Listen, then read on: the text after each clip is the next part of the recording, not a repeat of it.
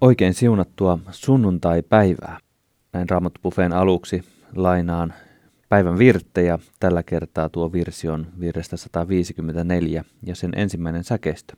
Jo nouskaa, kristityt, valvokaa, nyt viisaat neitsytken nukkuu.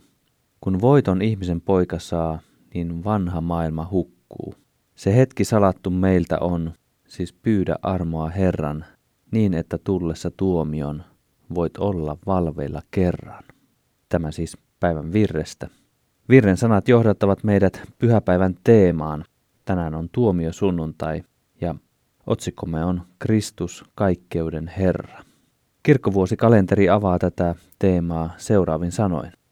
Päivän evankeliumitekstin mukaan Kristus tulee aikojen lopulla kirkkaudessaan kaikkien enkeliensä kanssa ja istuu kirkkautensa valtaistuimelle. Näin kirkkovuoden viimeinen sunnuntai liittyy samalla seuraavaan sunnuntaihin adventtiin. Kirkkovuoden alussa ja lopussa, tai voisi sanoa lopussa ja alussa, kuuluu sama viesti. Jumala lähestyy meitä Kristuksessa ja asettaa meidät kasvojensa eteen. Ihminen on vastuussa teoistaan ja tekemättä jättämisistään. Viimeisessä tuomiossa Jumalan vanhuskaus toteutuu lopullisesti. Näin kirkkovuosikalenteri johdattaa teemaan Kristus kaikkeuden Herra. Ja tästä avautuu tällä kertaa Raamattu Buffet. Vietä meidän kanssamme 45 minuuttia. Tutkimme Raamatun sanaa ja keskustelemme siitä ja hieman musiikkiakin. Raamattu Buffet-ohjelman tuottaa Suomen evankelis-luterilainen kansanlähetys. Ja tänään tänne Buffet-studioon opettamaan on saapunut kansanlähetysopistolta aivan rehtori, eli Niilo Räsänen. Tervetuloa. Kiitos kun sinulla on näin hieno tehtävänimike kuin rehtori, niin voisitko kertoa, että miten tässä opistolla rehtorin näkökulmasta on syksy mennyt? Syksy on ollut erittäin vilkas ja koko vuosikin kansanlähetysopistossa. Itse asiassa eletään koko historian vilkkainta vuotta. Kesä oli aivan täynnä niin, että ei aina kaikkia tapahtumia uskallettu edes mainostaa ja suurin ongelma oli, että miten tänne mahdutaan ja nyt syksyllä on ollut meillä historian eniten opiskelijoita, että reilu 110 opiskelijaa. Ja viikonloput on myös ollut vilkkaita ja tästä muodostuukin sitten semmoinen tosi vilkas vuosi. Ja on ollut semmoista tekemisen tuntua näin ollen koko opistotoiminnassa. Onko tässä opiskelijajoukossa jotain erityistä tänä vuonna? No meillä on nyt toista kertaa historia-aikana maahanmuuttajalinja, että se nyt on, on tietysti normaalista poikkeavaa, mutta muuten mennään suunnilleen samoilla linjavalikoimilla. Tuosta porukan määrästä kansanlähetysopisto on ajatellut laajentaa tiloja. Miten tämä hanke menee? No meillähän on ajatuksen, että saisimme uudisrakennusta, nimenomaan majoituskapasiteetin lisäystä ja meillä on sinänsä paperit kunnossa ja rakennusluvat kunnossa, mutta rahoitus on vielä se, mikä, mitä odotamme, eli että myös ylläpitäjä, eli Suomen Evlut kansanlähetystä talous olisi siinä jamassa, että uskalletaan sitten aloittaa tämä hanke. Opiston puolella sinänsä toiminta on ollut hyvin vilkasta ja tarve on iso, mutta vielä odotetaan sitä nuijan kopautusta.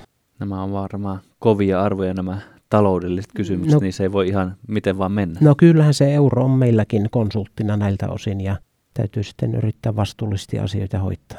Käännetäänpäs hieman tähän pyhäpäivän otsikkoon tuomiopäivä. Ja nyt en tiedä, onko tämä aivan ontuva aasinsilta, mutta tuomiopäivä tuo sellaisen ajatuksen, että on selkeästi julistettava jotakin. Ja olen kokenut, että olet sellainen julistaja, joka selkeästi pyrkii tuomaan raamatun sanomaa sellaisena esille kuin se on. Miltä tuntuu olla tällainen, jos sanoisin, että tuomiopäivän julistaja? No se on nyt mulle ihan erityisesti annettu tehtäväksi, kun on annettu tämä, tämän sunnuntain tekstit eteen.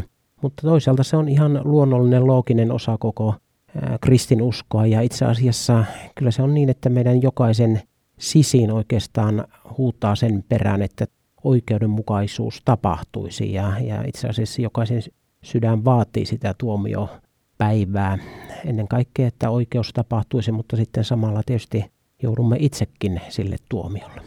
Tätä juuri ajattelin, että se varmaan kolahtaa myös, kun raamattua tutkii, että mikä tämä sanoma on, niin se aina pyyhkäisee myös omaan sydämeen. No näinhän se on ja silloin, silloin myös evankeliumi saa sen arvon, mikä sille kuuluu, että jos ei olisi syntiä ja siitä johtuvaa tuomiota, niin eihän se evankeliumikaan avautuisi, eihän sillä olisi mitään merkitystä, ei olisi käyttöä.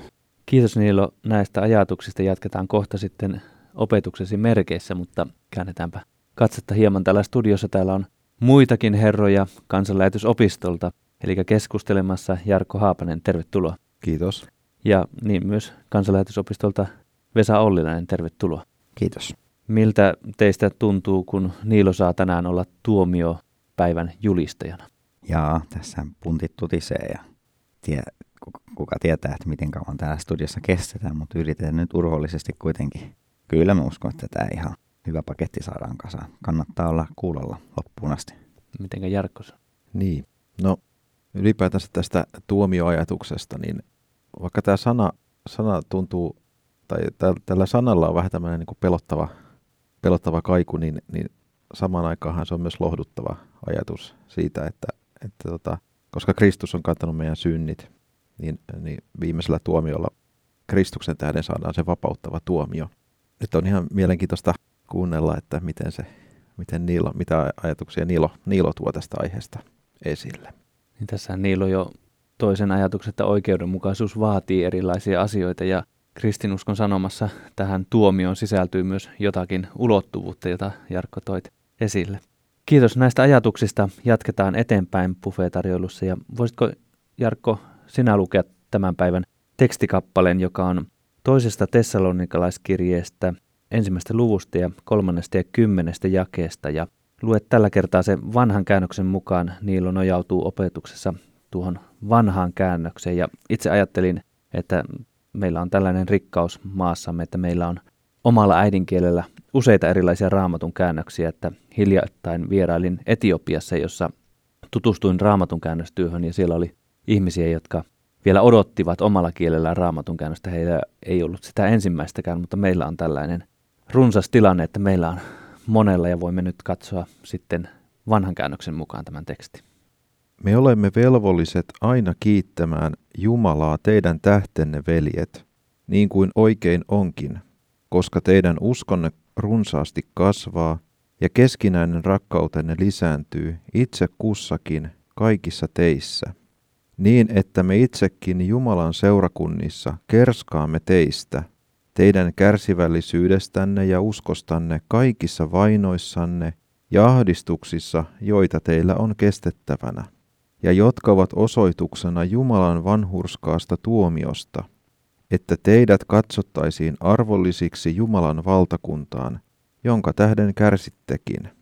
Koskapa Jumala katsoo oikeaksi kostaa ahdistuksella niille, jotka teitä ahdistavat, ja antaa teille, joita ahdistetaan, levon yhdessä meidän kanssamme, kun Herra Jeesus ilmestyy taivaasta voimansa enkelien kanssa, tulen liekissä ja kostaa niille, jotka eivät tunne Jumalaa, eivätkä ole kuuliaisia meidän Herramme Jeesuksen evankeliumille. Heitä kohtaa silloin rangaistukseksi iankaikkinen kadotus Herran kasvoista ja hänen voimansa kirkkaudesta, kun hän sinä päivänä tulee, että hän kirkastuisi pyhissänsä ja olisi ihmeteltävä kaikissa uskovissa, sillä te olette uskoneet meidän todistuksemme.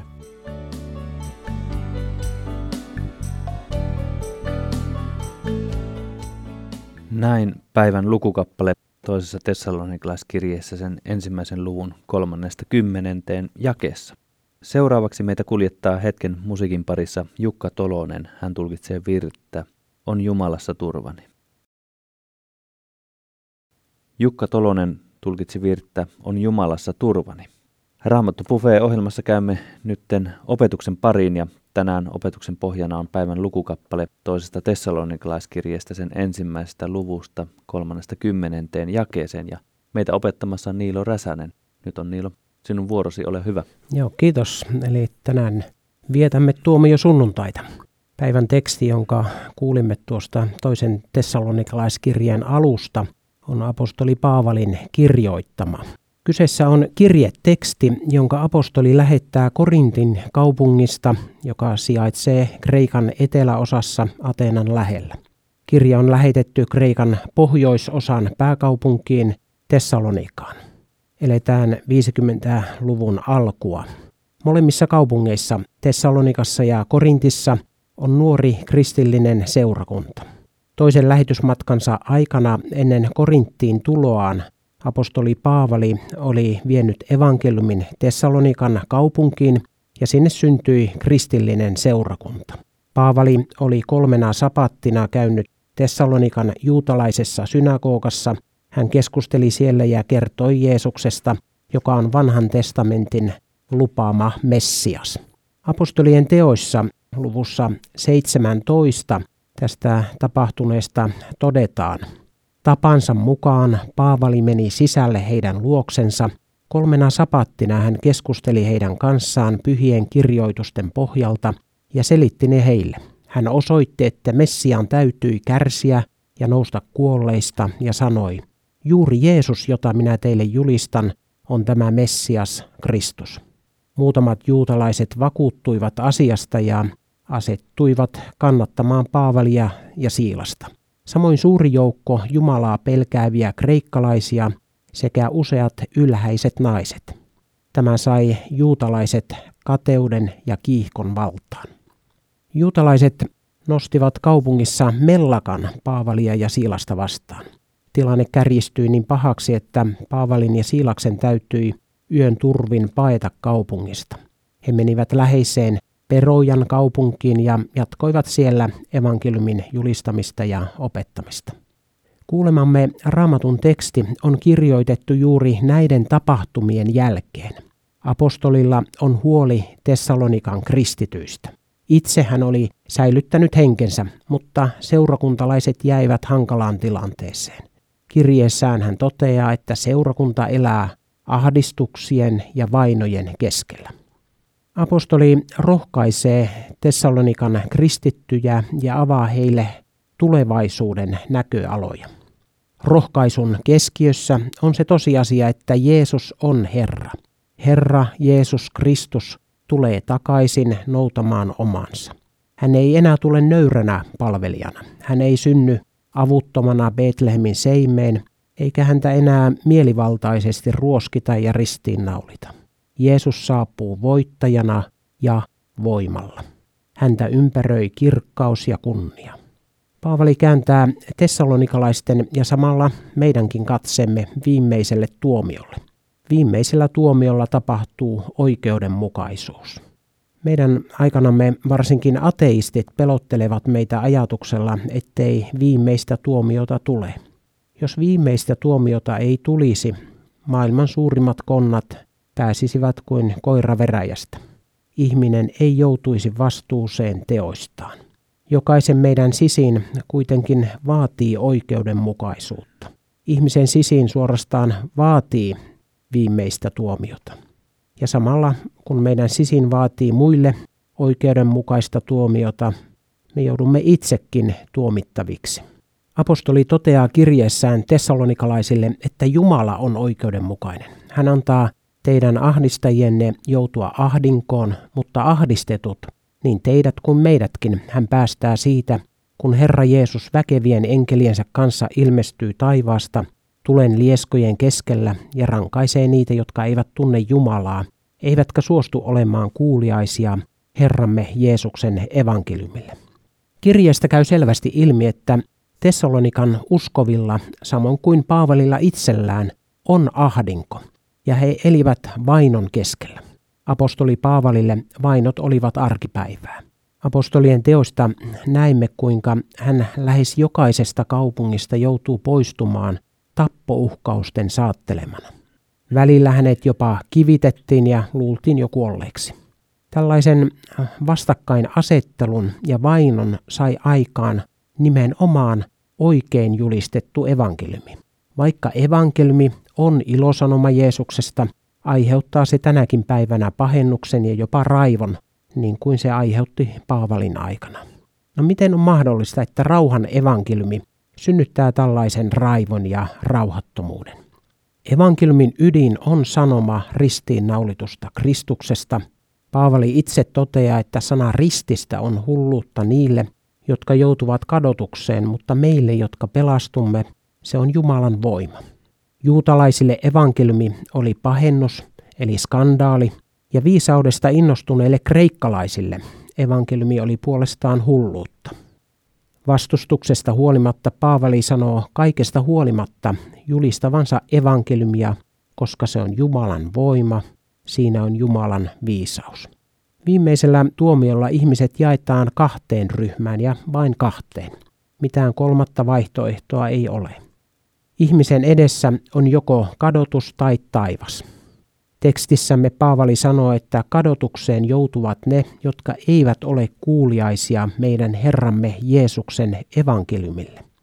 Mitä tarkoittaa, että ihminen on kuuliainen evankeliumille? Yleensä sanat kuuliaisuus ja laki liitetään yhteen. Miksi apostoli ei sano tässä, että ne ihmiset joutuvat kadotukseen, jotka eivät ole kuuliaisia Jumalan laille? Raamattu opettaa selvästi, että ihminen, joka ei noudata Jumalan lakia, joutuu kadotukseen. Ja samalla Raamattu opettaa, että kukaan meistä ei ole kuuliainen Jumalan laille. Eli kaikki olemme rikkoneet Jumalan lain, ja näin ollen me olemme oikein porukalla matkalla kadotukseen. Roomalaiskirjeen kolmannen luvun jakesta kymmenen eteenpäin Paavali kuvaa meidän tilannettamme, kun siinä todetaan, ettei ole ketään vanhurskasta, ei ketään, joka etsii Jumalaa. Kaikki olemme poikenneet pois, kaikki olemme lain rikkoja ja näin ollen kaikki olemme ansainneet kadotustuomion. Evankeliumi on ainut tie pelastukseen. Evankeliumin keskus on ristiinnaulittu Kristus. Siksi evankeliumi on ainut pakoreitti kadotuksen tieltä taivastielle. Jos ihminen hylkää tämän pakoreitin, eli hylkää evankeliumin, hän joutuu kadotukseen. Hän ei ole kuulijainen evankeliumille, vaan luulee jollakin muulla konstilla pärjäävänsä viimeisellä tuomiolla. Romalaiskirjeen alussa ja lopussa apostoli Paavali korostaa, että Jumalan armo ja kaikki se opetus, minkä hän tuossa kirjeessään antaa, tähtää siihen, että kirjeen vastaanottajissa syntyisi uskon kuuliaisuus. Se on juuri kuuliaisuutta evankeliumille. Eli tunnustetaan omaa syntisyys Jumalalle ja uskotaan syntimme anteeksi Jeesuksen kolkatan työn tähden. Hän vei syntimme ristille, synnin palkka on kuolema. Jeesus kuoli, jotta me saisimme elää, emmekä joutuisi kadotukseen. Jos me hylkäämme tämän sanoman ristiinnaulitusta Kristuksesta, me hylkäämme evankeliumin, eli emme ole kuuliaisia evankeliumille.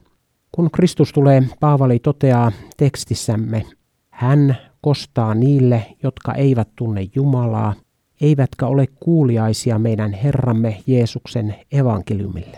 Heitä kohtaa silloin rangaistukseksi iankaikkinen kadotus Herran kasvoista ja hänen voimansa kirkkaudesta. Jos evankeliumi ei ole sinun voimasi täällä ajassa, ihan kaikkisuudessa joudut eroon hänen voimansa kirkkaudesta. Jos täällä ajassa pakenet Jumalaasi, viimeisellä tuomiolla sinä saat jatkaa pakomatkaasi. Paavali toteaa, heitä kohtaa silloin rangaistukseksi iankaikkinen kadotus Herran kasvoista. Kadotus on iankaikkista eroa Jumalasta ja hänen hyvyydestään. Pelastettu ihminen saa sitä vastoin olla luojansa ja lunastajansa kanssa. Jumala on rakastanut maailmaa niin paljon, että antoi ainoan poikansa, jottei yksikään, joka hänen uskoo, joutuisi kadotukseen, vaan saisi iankaikkisen elämän. Ei Jumala lähettänyt poikaansa maailman sitä tuomitsemaan, vaan pelastamaan sen. Sitä, joka uskoo häneen, ei tuomita, mutta se, joka ei usko, on jo tuomittu, koska hän ei uskonut Jumalan ainoaan poikaan. Kiitos Niilo opetuksesta.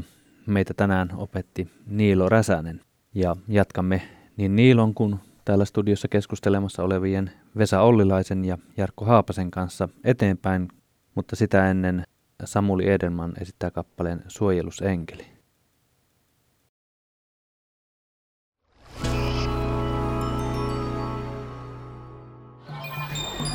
Ole suuressa tehtävässä mukana tukemalla kansanlähetyksen työtä kotimaassa ja ulkomailla. Soita numeroon 0600 190 90. Puhelun hinta on 20 euroa 45 senttiä plus PVM. Kiitos tuestasi.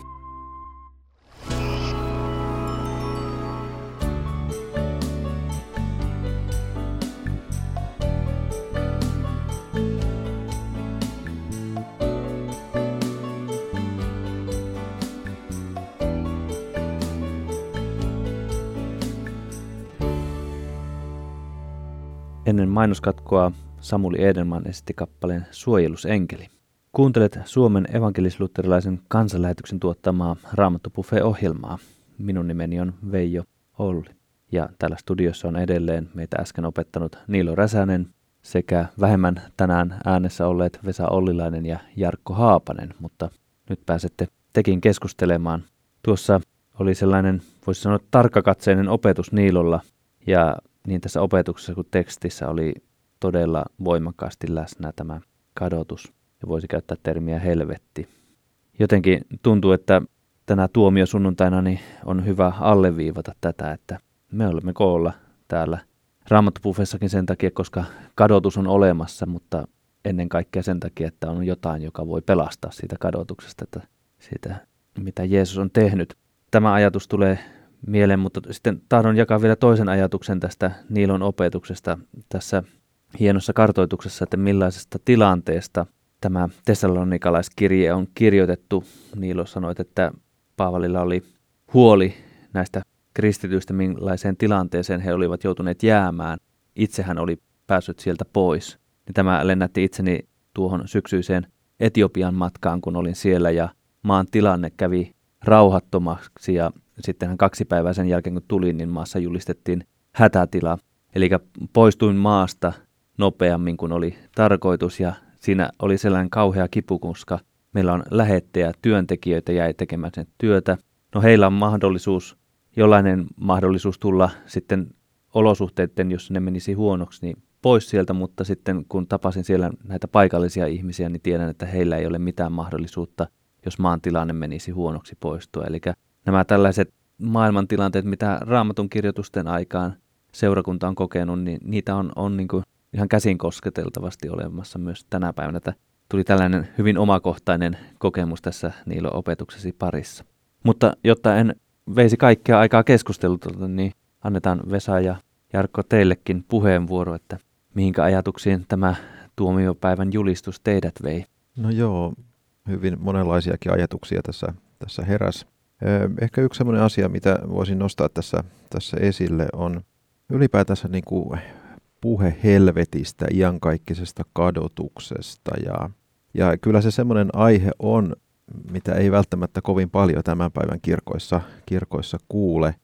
Mä oon kuullut tällaista termiä käytettävän tämän päivän hengellisyydestä kuin hoivaava terapia hengellisyys, jossa, jossa niin kuin tämmöisiä ahdistavia aiheita vältetään. Ajatellaan näin, että ihmiset on muutenkin tänä päivänä niin, niin ahdistuneita, että ei vitti eh, niin kuin ahdistaa lisää, lisää ihmisiä puhumalla tämmöisistä ikävistä asioista, kuten helvetti.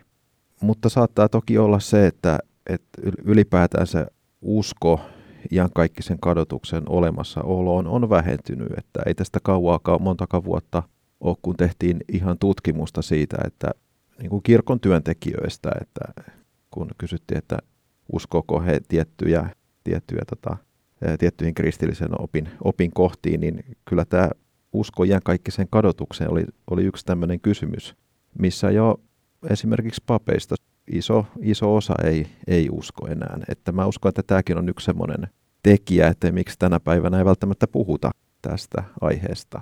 Toki onhan se, onhan se ikävä, ikävä asia, mutta se on, Raamattu puhuu kadotuksesta. Ja, ja tosiaan hyvä kysymys on se, että, että mistä Jeesus meidät sitten pelastaa, jos ei kadotuksesta. Hmm, näin on niin kuin päivän uskonnollisuudenhan kuuluu se, että, että jokainen saa rakentaa oman, oman uskonsa ja oman uskontonsa sellaiseksi kuin itse parhaaksi näkee, lähtien liikkeelle siitä kysymyksestä, että miltä tämä tuntuu minusta ja onko tämä mukavaa ja auttaako tämä minua. Ja, ja se, se, se, se, eikä kysytä ollenkaan sitä, että onko se totta, pitääkö se paikkansa. Että sen mukaan ojentaudutaan, vaan, vaan et, et, et, et se, siis tilanne ei ole se, että ihminen ojentautuu uskontotuuksien mukaan, ikään kuin mukautuu siihen, vaan, vaan uskontotuuden pitää mukautua sen ihmisen mieltymyksen ja, ja, ja kokemien tarpeiden tai halujen tai toiveiden mukaan.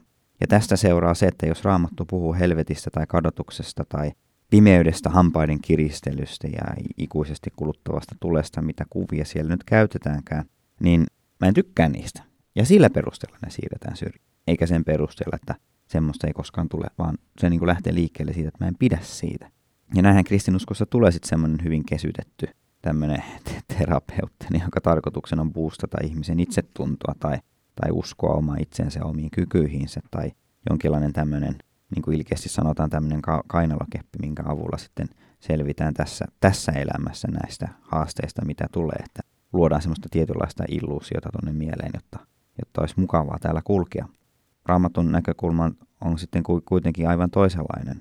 Ja kyllähän me omasta elämästämmekin tiedetään, että eihän, tosi, eihän kurjia tosiasioita ikinä pysty pakenemaan. Meidän kokemus on se, että tota, elämään on välttämätöntä se, että meillä on tuomareita. Meillä on oikeuslaitos, johon kuuluu tuomarit, jotka jakaa oikeutta sen perusteella, että onko rikos tapahtunut vaiko ei. Meillä on urheilulajeja, joissa on tuomarit mukana sen takia, että tiedetään, että ihminen on tällainen, tapahtuu sääntörikkeitä. Sitä ei voi jättää niiden pelaajien itsensä valtaan. Että välillä on yritetty rakentaa joku urheilulaji siitä käsin, että ne pelaajat keskenään ratkaisee sen, että tota, niin kuin jalosti, että no minä syyllistyn siihen rikkeeseen, nostan käden ylös sen merkiksi, mutta kun se homma ei toimi. Ja sen takia tarvitaan ne tuomarit sinne, että jos, jos niin kuin tässä arkisessa elämässä tarvitaan koko ajan sitä niin kuin tuomion ja oikeudenjakon näkökulma, alkaen, alkaen kodista, missä vanhemmat sitä jakaa lapsille, ja sitten mennään kouluun, missä opettajan tehtävä on pitää yllä niin kuin oikeutta, ja, ja siinä mielessä jakaa tuomiota luokankin keskellä, siis siltä tavalla, että jos syyllistytään rikkeeseen kokeessa tai ei noudata järjestyssääntöjä, niin sillä on seuraukset, ja se on hänen tehtävänsä. Yhteiskunnassa on nämä urheilussa, niin joka puolella on tämä, niin yhtäkkiä uskonnon parissa, niin kaikki tuomarit syri. Se on täysin epäloogista. Se kuulostaa ihan hullulta, kun sitä hetkeksi rupeaa miettimään, että tietysti sehän sielläkin kai vielä enemmänkin päinvastoin olisi läsnä. Että, että siinä mielessä on hyvä, että tuomiopäivä tulee siellä kirkkovuodessa, eli että on edes yksi sunnuntai vuodessa, joka haastaa meidän tämmöisen hampaattomia kesytetyn Jumala ja Jeesus-kuvan. Koska kun me luetaan uutta testamenttia tai raamattua, niin se, joka eniten puhuu helvetistä ja kadotuksesta, on Jeesus. Ja se on kaikkein yksi, yksi sellainen teema, joka on mukana raamatun ensimmäisestä ensimmäisestä luvusta asti, ihan loppuun asti koko ajan tämä, että milloin tämä paha saa palkkansa, milloin peli vihelletään poikki, milloin, milloin käärmeenpää lopullisesti murskataan, eikä siitä eikä sen niin kuin kylvämää siementä enää ole kantamassa huonoa hedelmää ollenkaan. Se, on, se lähtee liikkeelle jo sieltä alusta asti ja se tulee ihan sinne, se puskee kokonaan läpi raamatun. Se on yksi aivan keskeisimpiä teemoja koko raamatussa tämä, että tulee kerran tuomio. Jumala tuo sen. Ja tota, me kadotetaan niin kuin jotain meiltä menee niin kuin selkäranka tässä koko uskosta, jos se, jos, jos se otetaan pois. Että sitten on ihan sama, miten me eletään. Jos mä pelastan 6 miljoonaa köyhää tai kaasutan hengiltä 6 miljoonaa, niin mitä väliä sillä on loppupeleissä? Kun ei kuitenkaan mitään seurauksia sillä iankaikkisesti ole. Hur, hurja teema, mutta voisiko siinä olla myös siinä sanoman pehmenemisessä se, että raamatusta kaikuu sana, että antakaa pelastaa itsenne, että, että se pelastus, mikä on niin valtavan suuri, niin että siitä mieluummin puhuu pelastuksesta kuin kadotuksesta. Tietyllä tapaa kenties, kenties jo, että mehän halutaan olla hyviä kavereita keskenämme. Toisaalta on siinä edelleenkin, musta vähän tuntuu siltä, että meidän niin kuitenkin kulttuurin sellainen tietynlainen, että meistä on tu- vähän näyttää siltä mun mielestä, että tämmöisen länsimaalaiselle – on niin kuin helppo uskoa hyvään Jumalaan, tai se on jopa semmoinen ihmisoikeus, että tietysti Jumala on hyvä, hänen on velvollinen antaa meille anteeksi, on velvollinen armahtaa meitä ja velvollinen viemään meidät taivaaseen, kaikkien täytyy päästä taivaaseen. Ja sitten taas kun mennään tämän kulttuurisfäärin ulkopuolelle muihin uskontoihin ja muihin aikoihin, niin siellä taas on itsestään selvää, että Jumala on vihainen, joka tuomitsee ihminen miettii, että miten hänen kanssaan selviää. Ja, ja tämä on, niin me, on semmoinen tietynlainen esiymmärrys, minkä kautta lähestytään, lähestytään sitten uskontoja yleensä tässä viitekehyksessä ja sitten myös kristillistä uskoa ja sen sanomaa. Ja tätä puolta pitäisi kyllä meidän kristittynä vähän ravistella, että onko se nyt oikeasti tavalla. Niin, siis ehdottomasti, ehdottomasti niin kuin pitää, pitää puhua Jumalan rakkaudesta ja Jumalan armosta ja näin. Mutta samalla tavalla, niin kuin jos ajatellaan, että, että, että niin kuin kynttiläkin näkyy paremmin pimeätä taustaa vasten, niin, niin se, että että se Jumalan rakkaus Kristuksessa, me voidaan ymmärtää se syvemmin sitä taustaa vasten, että niin kuin Niilo tuossa opetuksessa sanoi, että, että kaikkihan me ollaan ansaittu se iankaikkinen kadotus. Kaikki me ollaan helvettiin menossa. Ja, ja, ja nyt kun me niin kuin katsotaan sitä kuvaa, sitä synkkää kuvaa, niin kuin mikä piirtyy, piirtyy siihen, että mikä, mikä, mitä me ansaittaisi ja mistä teosta me ollaan vastuussa Jumalalle, niin sitä suuremmalta näyttäytyy se Jumalan rakkaus ja se armo, että Kristus on todella pelastanut meidät, meidät tästä kaikesta. Ja, ja, ja kyllähän viimeisen tuomion sillä tavalla liittyy myös tämmöinen niin kuin lohduttava ajatus. Mun tulee mieleen just tämä, että, että kun Niilo, Niilo puhui, puhui siitä, että et, että ihmisen sisin suorastaan vaatii viimeistä tuomiota, niin kyllähän, se, kyllähän sekin niin on jotenkin lohduttava ajatus, että, että viimeisellä tuomiolla paha saa palkkansa. Eli jos ei olisi mitään viimeistä tuomioa, niin mitä väliä sillä on, kuinka hyvin on tosiaan elänyt, elänyt tai mitä hyvää tehnyt tai, tai millään ei olisi oikeastaan sillä merkitystä. Ja toisaalta sitten ne, ketkä on tehnyt, tehnyt nämä, nämä niin kuin suurimmat konnat, niin kuin Niilo, Niilo tuossa käytti tätä termiä, niin, niin tavallaan pääsisi kun koira veräjästä.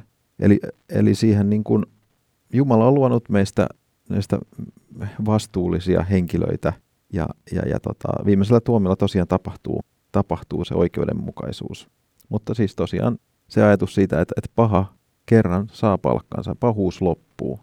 Ja, ja ajattelin, että se, se niin kuin tuomio puhuu mulle myös Jumalan rakkaudesta niin kuin sitä kautta.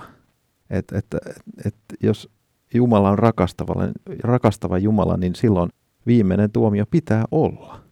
Siis to, tämmöinen lisäulottuvuus tähän, tähän toivon näkökulmaan on se, mikä tässä Paavalin tekstissä nousee esille – niin, niin on, on se, että, että tämä Herramme Jeesuksen Kristuksen ilmestyminen on se, mikä lopulta tuo meille sen levon, kun meitä ahdistetaan.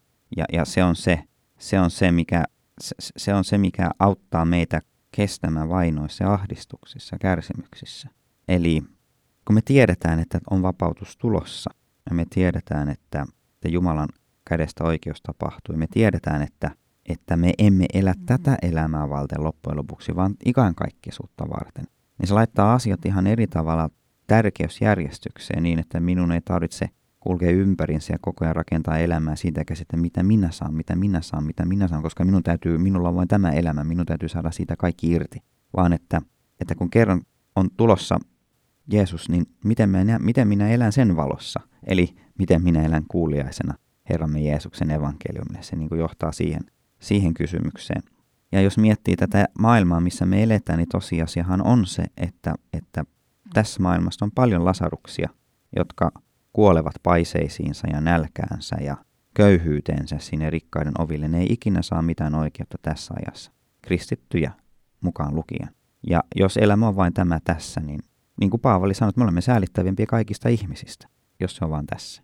No tarvitaan joku muu toinen toivo ja toinen näkökulma ja ja, ja me tarvitaan semmoinen näkökulma, joka ei vain niin kuin hämää meitä, huijaa meitä, ole semmoista oppiumia kansalle, joka huumaa sen unohtamaan tosiasiat, vaan tarvitsemme todellisen, totuudellisen sanoman, mikä on siinä, että Jeesus tulee kerran takaisin. Totuuden julistaminen on rakkaudellista. Kyllä. Joo, itselle tulee mieleen vielä Paavalin sanat roomalaiskirjeen kahdeksannessa luvussa, kun Paavalihan on esimerkki miehestä, joka paljon kärsi ja, ja, ja häntä vainottiin monilla paikkakunnilla itse asiassa tuolla Tessalonikassa justi, jos, jonne hän kirjoittaa kirjeenkin, niin hän joutuu aika nopeasti lähteä vainoja, vainojen tähden sieltä. Niin Paavali kirjoittaa roomalaiskirjeessä näin, että minä päättelen, etteivät nykyisen ajan kärsimykset ole mitään sen kirkkauden rinnalla, joka vielä on ilmestyvä ja tuleva osaksemme. Ja nyt Paavalillakin on, hän katsoo sinne taivaaseen, sinne iankaikkisuuteen. Ja, ja nyt hänellä on se toivo siitä, että, että vaikka hän joutuu kärsiin todella paljon, niin nyt sen kirkkauden, iankaikkisuuden, iankaikkisen kirkkauden rinnalla, nämä on kuitenkin vähäisiä. Ja samoin niin kuin meilläkin tulisi olla katse suunnattuna sinne iankaikkisuuteen ja siihen iloon, mitä, mitä me saadaan siellä sitten kokea.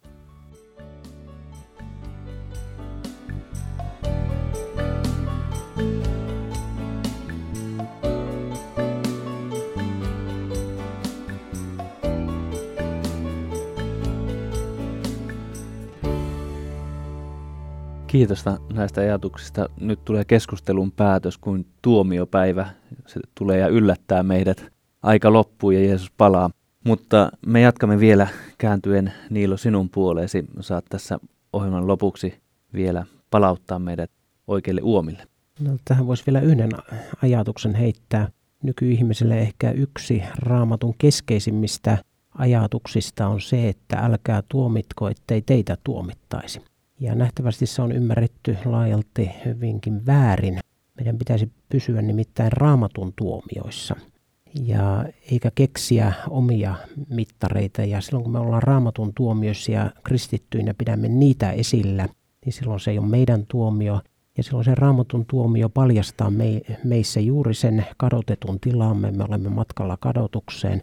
Raamattu tuomitsee meidät, mutta samalla se sitten kertoo meille vapahtajasta Jeesuksesta, joka on sovittanut meidän syntimme. Eli tämä tuomio ja oikeudenkäynti, se kannattaa tehdä jo täällä ajassa, eikä jättää sitä viimeiselle tuomiolle. Pysyttäisiin Jumalan tuomioissa, ei kehiteltäisi omia mittareita ja omia tuomioita. Ja, ja silloin kun me, meistä tulee tuomittuja, niin, niin myös on se vapauttava tuomio Jeesuksen nimessä ja veressä, kun otamme vastaan armon evankeliumin. Kiitos Niilo näistä sanoista. On hienoa kuulla, että tämä meidän jykevä, massiivinen, kaikkia kohtaava tuomiopäivä, sen on tarkoitus johdattaa meidät hyvän sanoman äärelle. Kiitosta myös Vesa Ollilainen ja Jarkko Haapanen keskustelusta ja kiitos tekniikkaan Tomi Jurvaselle. Kiitos sinulle radion ääressä. Hienoa, että olemme viettäneet tätä hetkeä. Kätke sydämeesi se, mitä olet kokenut, että Jumala puhuu tämän ohjelman kautta ja tutki raamatusta näitä asioita. Katso, että mitä raamattu sanoo, olemmeko puhuneet sitä, mitä raamattu puhuu meille. Näin on hyvä aina arvioida. Ja nyt on aika päättää tämä ohjelma. Ole siunattu. Jeesuksessa meillä on pelastus kadotuksesta. Ensi sunnuntaina jatketaan kuulemisiin.